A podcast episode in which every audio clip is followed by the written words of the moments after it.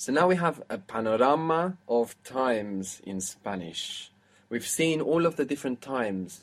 We can find will, would, the present, the pasts, the have tenses. Maybe some of these uh, we're clearer on than others, but we've learned how to find what we might think we don't know and how to analyze the language so that through listening to Spanish, we can reinforce the language that we've learned and bring it to the surface and pick up again anything that we might have forgotten along the way.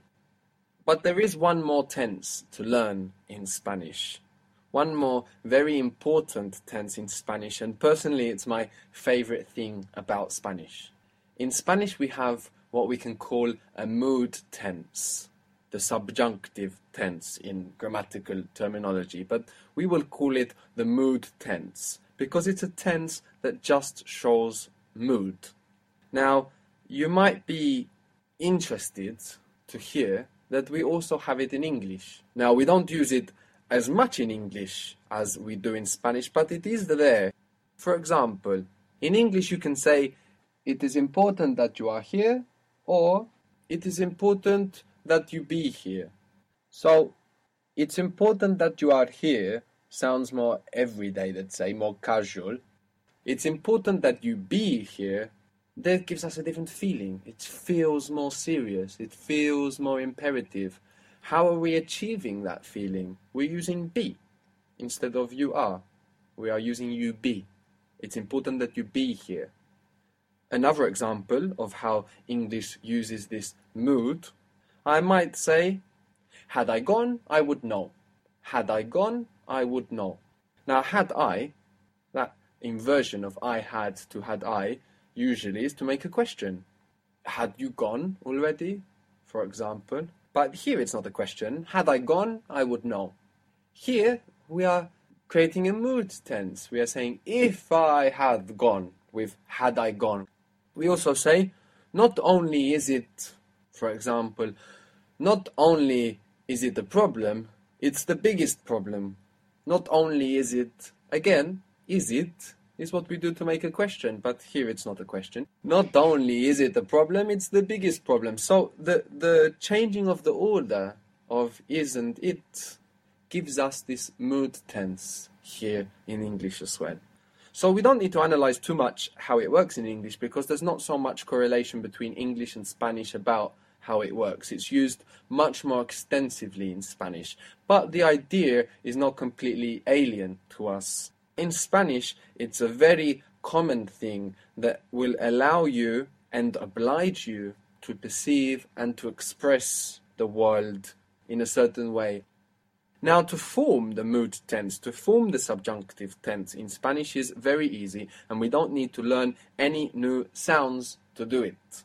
All we do is we switch between the verbs. With ar verbs, we will use the er ir endings, and with er ir verbs, we will use the ar verb endings. And that's how we build this tense. So, for example, how is to speak? Hablar. And how is he speaks? Habla. Habla. Sorry, habla. Habla. Habla, good. The accent there at the beginning. Habla. Now, if you want to make this the mood tense, we will switch groups.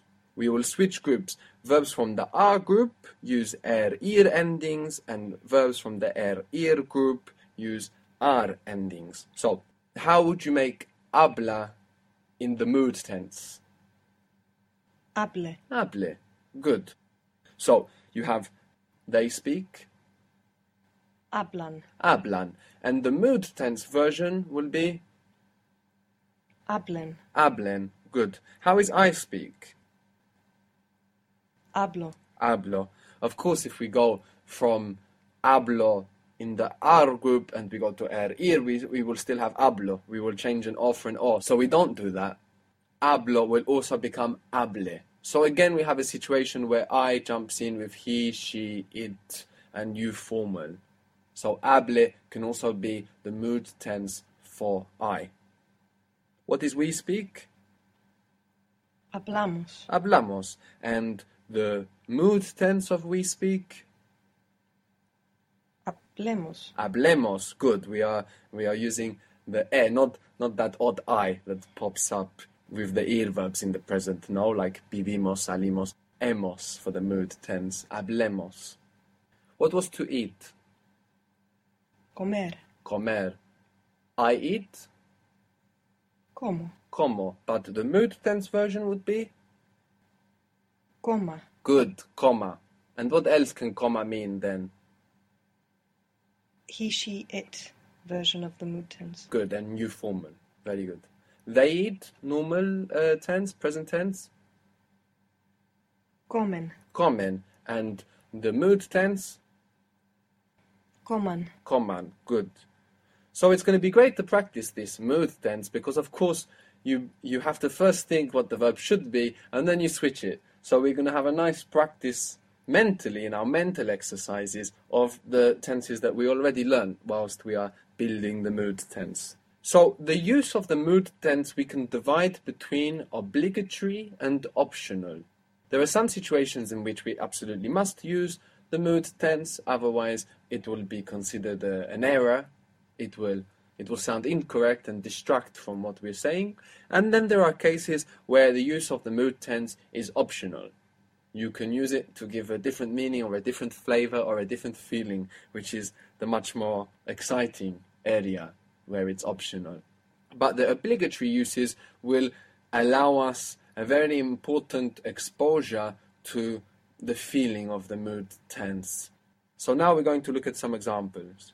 In English, when you say, I want you to wait, I want you to wait, this is quite a peculiar structure in English. And it's not really translated in this way in, in many other languages. I want you to wait.